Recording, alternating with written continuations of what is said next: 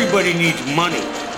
That's why they call it money. The best things in life are free, but you can give them to the birds and bees. I need. From Fool Global Headquarters, this is Motley Fool Money. Welcome to Motley Fool Money. Thanks for being here. I'm your host, Chris Hill, and joining me in studio this week from Motley Fool Asset Management, Tim Hanson, from Motley Fool Income Investor, James Early, and from Million Dollar Portfolio, Ron Gross. Gentlemen, good to see you. Good, to, see you, Chris. We have got earnings news and a big deal in the snack food industry. Warren Buffett has rebalanced his portfolio, and we will let you know what he's buying and selling. And as always, we've got a few stocks on our radar, but we will begin with the big macro.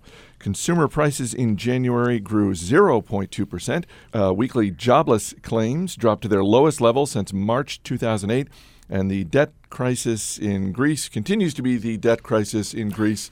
Uh, let's just go around the table. Ron, I'll start with you. What's your big macro headline of the week? It was a slow week for me macro wise, but I did notice that the unemployment rate in the UK continues to rise. It's actually at a 17 year high, 8.4%. People are hanging their hats on that this latest increase is the slowest uh, increase since, I believe, June. So people are wondering perhaps there is a bottoming in the increase. Um, I don't know. I have no opinion. We'll have to wait and see. But you know, obviously, Europe continues to be a, a troubling So factor. you fully exhausted everything you have to say In- about U.S. I employment. did. So I you moved on to did. the This, this stuck out of my. it- And you have no opinion on it, actually. I actually have no opinion. It's more of a data point. James? Chris, I'm going to talk about core CPI being up 0.2 percent sequentially, 2.3 percent Oh yeah, year that's over a year. big story. Uh, highest since September 2008. Uh, Fed's target is 2% yearly. I say this not really because I care about it, but be- because I think we're so sick of Greece and, and, and jobs. Um, actually, it does matter because I think this is sort of the best uh, CPI number we could have right about now. It shows that we are seeing some price increase, but nothing too torrid, uh, nothing too slow that might necessarily prompt another. QE. Tim Hanson? Yeah, I'm thinking about just not paying attention to the macro altogether from now on because we were laughing about this the other day, which was uh, one of my coworkers said, you know, when, when did you go to Greece? And I thought, I was like, man, that was March of 2010. That's right. You did And- a little research trip over there. and it appeared that at that point the crisis was at a head, Yep. and you know, at some would would either have some sort of resolution over the next eight to twelve months. It's now two years later, and there's been I, I'm not even sure we've reached the, the head yet. I mean, there's still a whole you know climax and then a, a, a denouement to to come. Whoa, Nice word. That's And my English major and what are coming they out. arguing? I mean, Luckily, the rise, the, the rioting in the streets ebbs and flows. We haven't had two years of constant But, rioting. but in the can streets. beggars be choosers? It's like Greece is the bleeding man who was refusing the ambulance and it, it came to pick him up and wants a better one or something. I mean, they have to accept this bailout, don't they? Well, the government. I mean, the government finally, you know, voted to put through the austerity, which uh, why it's taken two years to figure that out is beyond me. I, you know, I, I, I don't, I don't know, uh, you know, how how it all plays out. And frankly, I think the reason to stop paying attention is because who knows how long this could go on. so maybe we'll just do a blackout. We'll take it like a couple of weeks. I mean, break. we could we could probably just check in on Greece every six months or so, and and we wouldn't we might not miss anything. All right, let's move on to earnings. Uh, a couple of auto companies reporting earnings this week GM and Zipcar. Let's start with GM. Uh, James, shares are up this week despite losses in Europe. GM reported record annual profits. Uh, what do you think? Chris, the annual profit was good. Uh, the fourth quarter profit dropped, uh, but even after a $50 billion bailout and a ton of restructuring, GM is, is still not firing on all cylinders, I have to say, Ron. um, IPO investors are still in the red. Uh, tax, taxpayers are still in the red. I think the stock's around 27 bucks now. It'd have to break 50, uh, roughly, for, for, for taxpayers to break even. So it's losing three quarters of a billion dollars a year in Europe, which is better than the two billion they lost last year. But this is a company that still hasn't gotten its act together. Yeah, I saw one report online where someone commented, "Yeah, it's it's easy to have record profits when you've when you've got all this taxpayer money uh, coming in." Uh, Uncle Sam still owns about twenty six percent of GM. Uh, you're referring to the stock price. Uh, two, three years down the line, whenever it happens, do you think ultimately this is going to be uh, something that is profitable for taxpayers?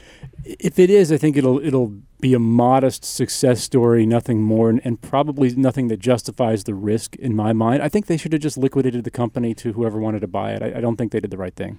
Tim? I, I'm skeptical taxpayers make money on this because, you know, as you say, it, there probably isn't going to be an easier year than the last one or two for GM ever again, based on the money that came in and and um, you know, sort of the troubled competition at Toyota and that sort of thing. So, I, frankly, I think it's had a cyclical had a cyclically high great year and and it's downhill from here. Uh, let's move over to Zipcar. Ron, shares da- dropped more than 12% on Tuesday Yep. uh, in the wake of the company's latest earnings. Uh, this is an MDP holding. Yeah. What do you think? Uh, listen, the street clearly didn't like uh, the the guidance that the company offered up for the next quarter for a, a lot a wider loss than than people were expecting. Listen, this is a long term play. You got to be an owner of Zipcar for years to come, not for just for one more quarter. We think they're on the right track. Membership is up, revenue's growing, they're entering new markets. Costs are up as they move into new markets. They're spending for future growth. We're okay with that. We took the opportunity to add to our position at the lower price, and, and so we're, we're in this for the long term. Tim? Well, actually, what I didn't understand about about the guidance, and I, and I think what, what a lot of investors didn't like was not necessarily that they guided to a, a slightly wider loss, but they guided to such a low number of, of cars added to the fleet next year. As Ron said, if you're in Zipcar, you're in it for the long term growth story, and you want them spending on growth. And their reluctance to spend on growth next year, when by all indicators their mature markets are, are doing very well, you know, from how they model out the, the economies of, you know, revenue per vehicle and the cost per vehicle, why not grow faster? That that's what confused me about the results. Baidu's fourth quarter earnings were up 77%, but shares uh, of the Chinese search engine were down on Friday in the wake of their earnings. Uh, 77%, that sounds pretty good to me, Tim. No, it was, it was a it was a blowout report um, on on a lot of on almost every key key performance indicator. I think what uh, analysts got a little upset about was that they think Baidu's at sort of its peak level of profitability, and and they put up an EBIT margin of about fifty two percent in 2011, which is incredible. And but you know, like Google and like some of these other internet companies, you know, Google's got core its core search business, which is very profitable. But then they've got all these sorts of other bells and whistles that people go to Google for, Google Plus, these sorts of things that don't make any money that drag on margin. Baidu is starting to do that as well, what they call vertically integrating their internet experience. So adding like a travel component, a music component. It's not core ad business; it's something else. And so uh, I think people think the operating margin is going to drop going forward. I think that's true, but I'm still not sure why the uh, why the shares are, are, are selling off. Like I said, they seem to be doing really well. Um, their average revenue per user was about six dollars in 2011. To compare that, Facebook is about four dollars, which either means Facebook has a lot of room to run or they're run by idiots. and uh, Google gets it about in the United States has about 40 to 45 dollars. So I think Baidu's got a lot of growth opportunities ahead of it, and and I think it's it's worth putting up with a little bit of margin degradation um, to get the, the, the revenue growth, the ARPU growth, and, and just the dominance of the Chinese search engine market. ARPU growth sounds so authoritative. What is ARPU growth? Average revenue per user. Oh, okay. All right. Google just- share has stopped declining, right, of the Chinese market. They, they used to be giving up a lot of share, and I think they've arrested that. Well, Baidu's at 85% now, so it, it, Yeah, what it- does that it's, you know, everybody else at this point is, whether they're stopped declining or not, they're in a pretty bad spot. um, one of the things that Baidu said uh, in the wake of the earnings, uh, they talked about mobile search. That that's an area that they're looking at for growth. Um, how much upside is there for Baidu when it comes to mobile search, and and to that extent, how much upside is there for the stock? Well, this is a good question for, for Google also, because mobile search is where all the search query volume is just exploding. You know, people are on their phones and do, do, do, do, do, you know, whatever. What they can't figure out is how to monetize that search because, you know, when you're on a laptop or a desktop computer, going to the search page and then clicking on a link and following it through via a pretty fast internet connection is easy and it makes a lot of sense. When you're on a mobile phone, the network might be slow. You don't want to navigate to another page. How do you, you know, how do you monetize it? Um, is something both Google and Baidu are trying to figure out right now. Um, Baidu didn't offer any hints about what they're doing beyond saying, you know, they're more prominently integrating um, phone numbers, click-through phone numbers into their mobile search ads. So you search for something, the phone number pops up, you hit the phone number, and it makes the call for you. I, I think you know that that's obviously one strategy to get after it, but the click-through rates on mobile mobile ads are lower f- around the world, and that, that'll be an interesting challenge and opportunity for, for companies like Google and Baidu to try to solve for. We talked last week about Diamond Foods having to restate two years' worth of financials after some questionable accounting practices came to light. Uh, the deal that Diamond had to buy Pringles from Procter and Gamble fell apart. Thankfully, Kellogg's announced plans this week to buy Pringles for 2.7 billion. Uh, James, P&G is one of your stocks. What do you think of this deal? Well, when the chips were down, Procter and Gamble knew who to call. Uh, Kellogg's is paying 2.7 billion, which is uh, uh, point- 400 million more than Diamond was going to pay. But I think Diamond has some some some tax uh, differences in that deal, so it's not totally apples to apples. Kellogg's has a good distribution network, which could help Pringles. Uh, the issue is Kellogg's has its own problems. Its, its cereal cereal business has been soggy lately, and I, know I couldn't stop. I'm sorry, Um, folks. and, and it, it does have to, to integrate some of some of these. Uh, I mean. A big merger like this takes a lot of integration work, Yep. Chris. So there's a lot of things that go wrong, a lot of, of hidden costs that can pop up, and I'm just skeptical of, of big acquisitions in general. So I am I am cautiously tepid on this, and not optimistic. Um, but it, I'm assuming you like this for Procter and Gamble. It's probably good for P&G. Yeah, they're trying to, to focus more on, on, on other things. Coming up, we will dig into Warren Buffett's latest stock trades. Stay right here. You're listening to Motley Fool Money. There'll be pennies from heaven for you. Welcome back to Motley Fool Money. Chris Hill here in the studio with Tim Hanson, James Early, and Ron Gross. According to quarterly filings with the SEC this week, Berkshire Hathaway has rebalanced its holdings. Uh, Ron, among the changes, Berkshire increased its stake in several companies, including Intel and IBM. What's with the tech stocks? I, Mm-hmm. I thought know. Buffett hated the tech stocks. yeah, stocks. that's what he says. So I think what we're seeing is the influence of the new guys, um, Todd, uh, Ted Weschler and Todd Combs coming in. Buffett has said he's going to focus on the larger holdings of the portfolio, Wells Fargo, Coke. He's going to let these other guys focus on some of the smaller things, and they've brought some of their favorites in. Uh, were there any surprises? you know, DirecTV on the face of it, would you would say, oh, that doesn't seem like a Berkshire stock, but we do know that Ted Weschler likes it, and DaVita, a dialysis company, again a Weschler holding. So there This were is a the few. biggest holding, right? Yeah, Yeah. exactly. Um, and among the uh, shares that decreased in the portfolio, uh, they they dropped their shares of Kraft Foods, Johnson and Johnson, completely sold off Exxon Mobil.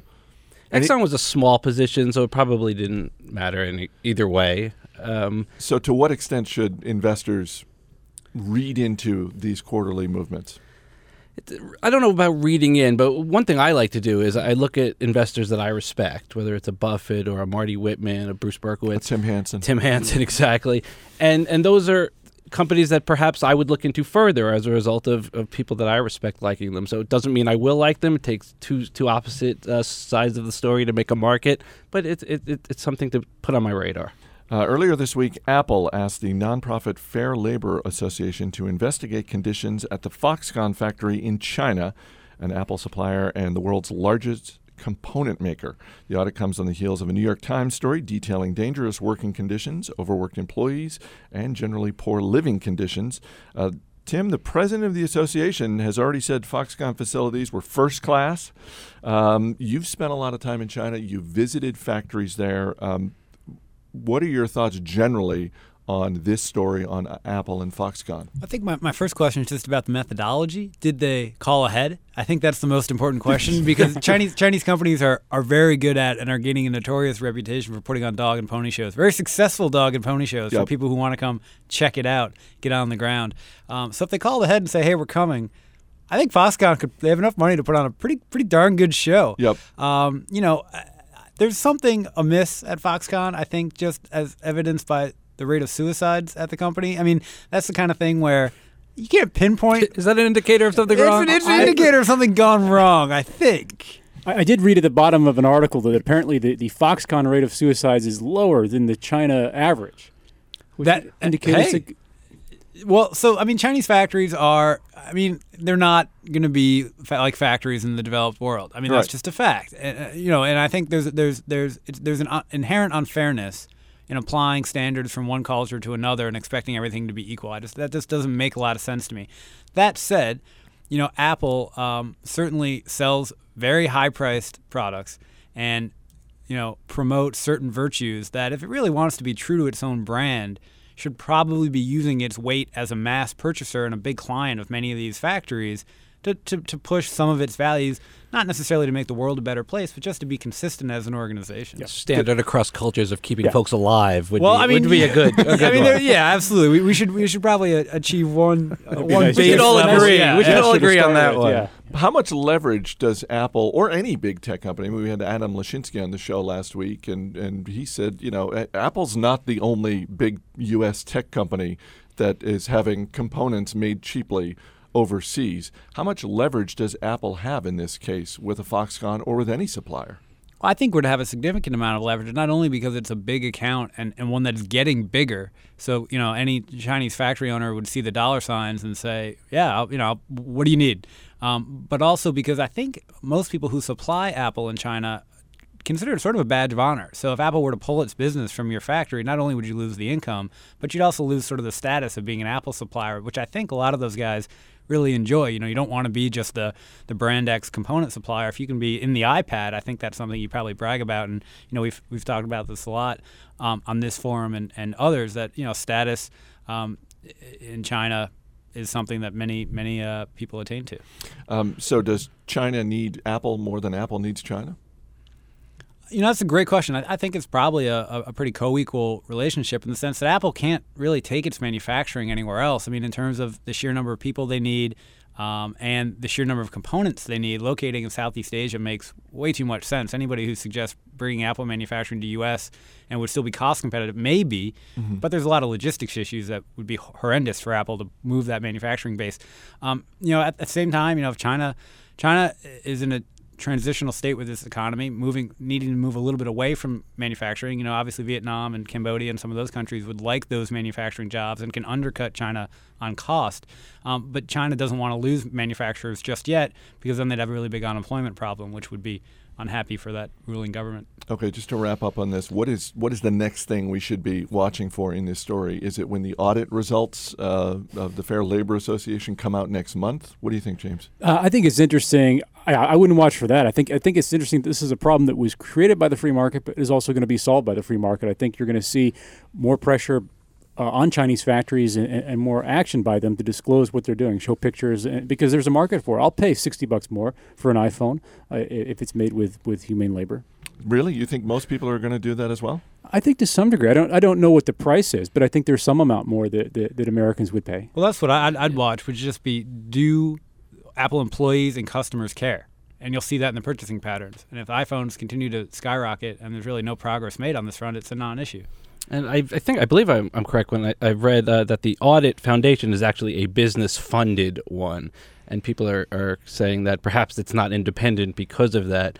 Um, I'd like to see some independent bodies come in that are are, are not in the pockets uh, of these large uh, manufacturing companies. Uh, you have probably heard the sports story of Jeremy Lin, uh, undrafted Taiwanese American point guard from Harvard University who has burst onto the scene in the NBA. Here is the business story. Since he started lighting it up for the New York Knicks two weeks ago, the team's stock has risen about 10%, adding 170 million to the market cap. Uh, Jeremy Lin is the number one search term on Baidu. Uh, Tim, you're a business guy. You're also a basketball guy. What's been the most interesting part of this story for you? I think the interesting part for me is, is you know these teams in order to create value as organizations need to identify talent and they're just not very good at it which is unbelievable. You know jonah lehrer had an article in wired pointing out that when jeremy lin worked out for the draft they had him play one-on-one.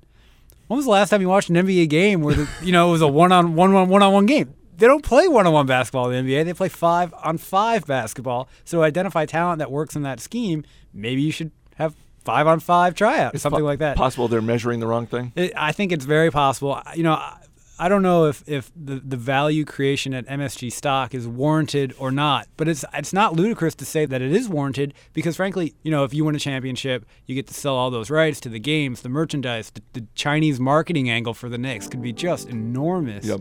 So why aren't they working harder to identify talent in you know around the board? There, there are probably more people like Jeremy Lin out there who, who never got a shot. All right, guys, we will see you later in the show. Coming up, now that Facebook is gearing up for an IPO, what should investors make of their board of directors? We'll dig into that and get an Academy Awards preview with our guest, Nell Minow. Stay right here. This is Motley Fool Money. I get money from you to tickle your whim. Welcome back to Motley Fool Money. I'm Chris Hill. We've got boards of directors in the news, and we've got the Academy Awards just days away. So there is only one guest we can turn to. Nell Minow is with Governance Metrics International. She is also the film critic known as the Movie Mom. Nell, always good to talk to you. Well, thank you. I'm very, very happy to be back. Um, let's start with some recent board news. Facebook has filed to go public, and Facebook's board of directors includes uh, some A some lot of tired old white guys. well, uh, uh, that's one way of putting it. I was going to say they've got some big shots. I mean, the Netflix CEO Reed Hastings, uh, Washington Post CEO Don Graham. Two guys who should be paying attention to their own businesses right now. Um, and of course, at the top, you've got Mark Zuckerberg, who really has voting control uh, over the company. Wh- when you look at the total corporate structure at Facebook, what do you think? Well, we see this all the time, uh, and of course, it's going to look very familiar to Don Graham. But uh, these companies, they want the access to capital of a public company, and they want the control of a private company. And for some reason, we keep letting them do it, even though it doesn't work out very well. There's a reason that these kinds of structures have led to disaster in the past, in everything from uh, Halliburton uh, to Martha Stewart, and uh, uh, I think it's uh, a real mistake. I would never advise anyone to buy stock in a company like that. Um, uh, for a little while, it will work out well, and certainly Google seems to be doing just fine. But uh, when things do not go well, uh, the interests of the insiders and the outside shareholders diverge, and there's really nothing anybody can do about it. We will get to the Academy Awards in a minute, but first it's time for our inaugural Minow Awards. this is where we're going to recognize some of the best and worst in business. And let's start with the category of Best CEO in a Leading Role. Um, a lot of options uh, when you look at uh, how some of the, the CEOs at some of the, the bigger, better known companies uh, have performed over the last year or so. Um, and you can take your pick. I mean, there are certainly people like Warren Buffett, uh, Jim Skinner at McDonald's, uh, Howard Schultz at store, uh, Starbucks. Um, who are you going with? I'm always going to go with Warren Buffett. Uh, he's really the class act, uh, and uh, I, I, I'm giving him a, a double Minow Award this year for his performance at his own company and for his performance as kind of a representative of the business community. Um, he's uh, he's been outspoken uh, on a lot of issues, including taxes, and uh, and he's been critical of a lot of bad behavior by business. So you know he's my he's my poster boy. Um, in terms of the business of Berkshire Hathaway over the last year or two, is there one thing in particular that stands out in the way that he's run that company? Well, I do like the way he handled it when he had uh, an ethical issue at his company. I thought he handled it in a very gentlemanly but very frank and candid way. Uh, I like the way that he handles his annual meetings. Uh, as you know, he has sort of day-long Q and A sessions, um, and uh, and I think that his uh, purchase of the uh, railroads is going to turn out to be very good for his shareholders. Let's move on to worst CEO in a leading role, and certainly there's no shortage of candidates, uh, and I'll name a couple, but feel free to go off the board and, and pick your own. But uh, I know you're. We've talked before um, uh, about your feelings about Aubrey McClendon, the CEO at Chesapeake Energy um, Brian Moynihan at Bank of America. They're the two co-CEOs at Research in Motion who recently stepped down. Um, out of the entire public markets, who are you going with for worst CEO in a leading role? You know, uh, that is that is tougher than deciding between Meryl Streep and Viola Davis because they are all such good candidates, and I would certainly give all of them runner-up awards. But for me, there is only one person who deserves the worst CEO award, and that is Rupert Murdoch. Wow, News Corp. Yeah. Any, I- anything in particular? I know that it, you know it's it's only an hour long show that we do here at Motley Fool Money. So I'm I, just going to say his handling of the phone hacking uh, scandal uh, has just been atrocious. um, and obviously uh, you are in the business of grading corporate Yeah. boards of directors. So I think he's had an F pretty much since we started. is that? I mean, I know you're also partial to Hewlett Packard when it comes to worst board of directors. Is it? Do you want to split your vote between those two? No, but um, but uh, you're going to hear some of the people that you've named are going to come up when we talk about worst board. All right, I mean, let's do that now. I mean, in Okay. terms of worst board of directors, uh, HP, News Corp. What? Who, who are News you? Corp definitely. I think we want to also add MF Global. They need to have sort of a special award this year because, you know, when normally when you and I talk about losing money, we mean that someone's made an investment that has deteriorated in value. We don't mean losing money like you lost your keys. Yeah. Maybe we'll just name the award after them. Maybe Yeah. it'll be like the you know the MF Global uh, Award for Yeah. worst board of directors. Worst board, absolutely terrible. Um, but I want to mention a few other really bad boards this year. You mentioned one of my favorites, Chesapeake, and they they just do everything wrong. They they hideously overpay their CEO. But I particularly want to single them out because of the really disgusting way they allow him to uh, make side investments um, with the company, uh, and uh, that's an, an, another form of compensation, in my opinion. And uh, as we saw with Linda Wachner, and uh, I think it's just despicable. Uh, I want to mention, in terms of worst corporate board, Nabors. Who gives the CEO a hundred million dollars for failing? Now, what is Nabors? I'm unfamiliar with this. Uh, you know, I forget what business they're in right now. Are they an oil company? I forget, but they did give their CEO a hundred million dollars for for to ease him out the door. Well, we, I- in fact, in fact, I just wanted to mention that that we pu- we published a report last month of all of the companies that paid over a hundred million dollars as severance to their CEOs since the year 2000. We've got 21 of them, and most of them, not all of them, but most of them were um, underperformers. and are, are any of them hiring? Because I could put my resume in. That's what my husband says. He says, "Can't you just get me one of those jobs? I'd do it for half." Um, who gets your vote as sort of an unsung business leader, someone who, who doesn't get enough attention for his or her integrity or good corporate governance? Well, you mentioned him already, and that is the CEO of Starbucks. Uh, I really want to single him out this year because, in my opinion, one of the biggest problems that we face in this country right now is the um, the, the what has happened as a result of the Citizens United decision, and I think we're in for a very very rough time uh, in this uh, election year, and so I really want to single him out for being so outspoken in favor of uh, corporate transparency and principle in um, deploying corporate assets uh, on in political matters.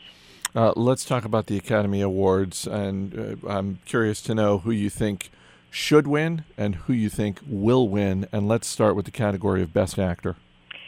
I would give it to Brad Pitt. I thought he was spectacular in Moneyball, and the thing about Brad Pitt is he makes it look so easy that he doesn't get the credit for it. And also he's so good looking people just don't take him seriously, but I thought he gave a superb performance in that movie and um and that it was a much deeper and richer and more thoughtful movie than than people expected from a movie about baseball and about a real person. Do you think he's going to get it? I don't think he's going to get it for the reasons that I just said. I think people tend to underestimate un- underestimate him. Also, uh, with regard to leading indicators, the leading indicator on the acting awards is the SAG Awards, the Screen Actors Guild Awards, because it's the exact same people who vote, and so uh, you you tend to get exact mirror image on the awards. And they gave it to George Clooney, and I think that he'll probably get it for Uh, Descendants. What about Best Actress? Who should win and who will win? my fingers are really crossed for the woman that I consider to be the best actress in the world whose name isn't Meryl Streep, and that's Viola Davis. Uh, uh, and even Meryl Streep, um, who's a very close friend of hers, uh, is rooting for her this time uh, in The Help. I, if it were me, I would give Viola Davis every Oscar, including Best Sound Editing of a Foreign Language Feature. I just would give her everything because I just think she's so extraordinary. She gave two amazing performances last year. She's nominated for Help, but she was equally good in Extremely Loud and Incredibly Close in a supporting role. And uh, I think she's going to make it this year. I think she's just great. Uh, what about Best Picture? What what should win? What will win? Ooh, uh, you know, um, I would give it to Moneyball because, as I said, I think it's a very, very smart, thoughtful, deep um, movie. But I'm guessing it's going to go to The Artist, which is okay with me because I think that was a terrific movie, and it, you know, any movie that zags while everybody else is zigging um, deserves a little extra credit. So I don't think that it had the depth of uh, Moneyball, uh, but I think it was a real tour de force. I mean, it took a lot of courage to make a black and white silent film in 2011, and they did a lovely, lovely job with it. Uh, before we wrap up with a round of buy, sell, or hold, two more movie questions. Looking back over the last year, best business movie? Margin Call, easily. Uh, Margin Call, I thought was a really smart movie that managed to be specific enough to feel very true about the financial services industry, but also to be resonant enough that really there was a lot in there that applied to any organization you've ever been a part of. Well, people where people try to um, put the blame on somebody else, and you know that could be uh, any organization that in, that ever existed. So I thought you know brilliant performances, very smart script really moving, very thoughtful film. So I liked Margin Call a Uh, lot. and this is probably more in the movie rental category now, but the best movie of the last year that nobody or that not enough people saw. Well, uh, I've got two. One is 50-50. A lot of people were scared off because they heard it was a cancer movie, and it is indeed based on the true story of a guy who got cancer when he was in his 20s. But he wrote the movie, so you know it has a relatively happy ending. Spoiler alert. Yeah, right. And it's a smart. It's not a you know lifetime disease of the week movie. It is a smart, good movie that happens to have a guy with cancer in it, but it's about a lot of other stuff too, with some great performances. And then I just one of my great, great pleasures from last year. I've watched the movie at least three times, and that's Cedar Rapids with Ed Helms from The Office and the Hangover movies, and and that's a, in its own way a great movie about business too. It's about a uh, small town insurance agent who is sent for the first time to the big city of Cedar Rapids for a trade association convention and about what happens to him and the lessons that he learns. And it's just brilliantly acted with John C. Reilly and Anne Heche and uh, co- host of great character actors. And I just thought it was great. All right, let's wrap up with a round of buy, sell, or hold. Uh, it recently announced a partnership with Verizon, and chances are you may have one at your local grocery store. Buy, sell, or hold the future of Redbox. Uh, sell, sell, sell today, and sell fast. I think that um, that uh, everybody's going to be in the cloud within a year or two. Wow, that quickly? Yep, it's happening much faster than I anticipated. Uh, this book has been on the New York Times bestseller list for the past 76 weeks, and the movie version opens in late March. Buy, sell, or hold The Hunger Games.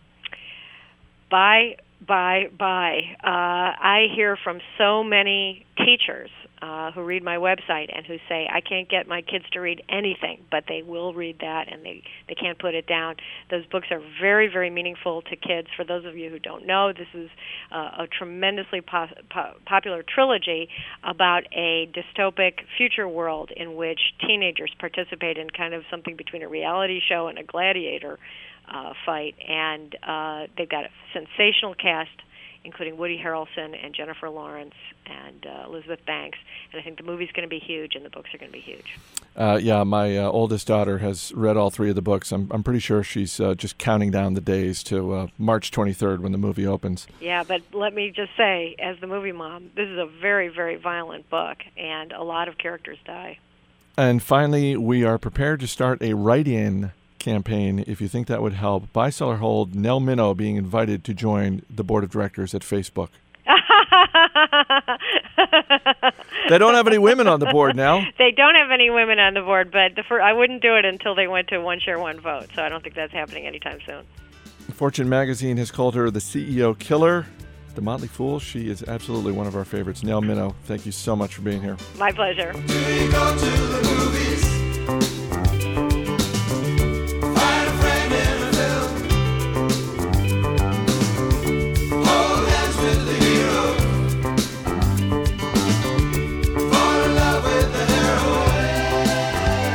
Coming up, we'll give you an inside look at the stocks on our radar. This is Motley Fool Money.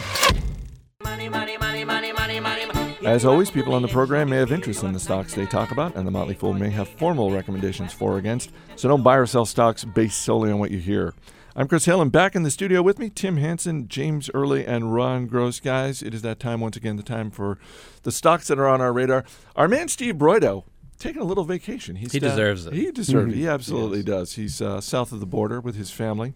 Um, so filling in for him behind the glass, our own producer Mac Greer. Mac, are you ready to weigh in with a question for the guys? Guys, I am ready for action. All right, Tim Hanson, we'll start with you. What is the stock that is on your radar? Uh, the stock on my radar is Boston Beer, which is the brewer of Sam Adams. It looks hugely expensive to me, um, but it's obviously riding an incredible secular trend of craft beer consumption. And there was a really fascinating thread on the Beer Advocate website debating whether or not Sam Adams could properly be characterized as a craft brewer anymore, given the volumes they create and the fact that they contract out um, or had in the past contracted out so much of the brewing and the beers taste the same, et cetera, et cetera, et cetera. I wonder what it's it's interesting because it's a company reaching an inflection point where either it runs out of steam because it's it loses appeal among its core demographic, or it makes the jump into the mainstream, and then there's probably a lot of room to run. I, I don't know which side I come down on, but since I like beer, it's a fun one to, to, to puzzle over. And what's the ticker on that? What is the ticker? I think it's SAM, right? Sam? Sam. Uh, Mac? Do you think um, people are going to drink less beer as they become more health conscious? We're seeing a lot of these kind of Whole Foods type movements where people become much more health conscious, does that work against a stock like Boston Beer?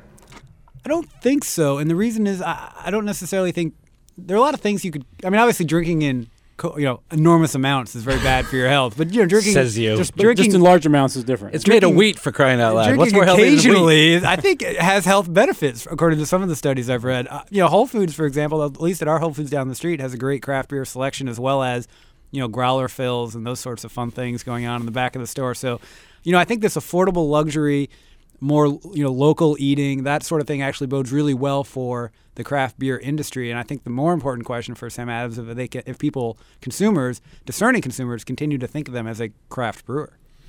All right, Ron, what's your stuff? I'm going to dig into Aon Corp, ticker AON, the world's largest insurance broker. They also have a large human resource service business. They acquired uh, Hewitt back in 2010, I believe.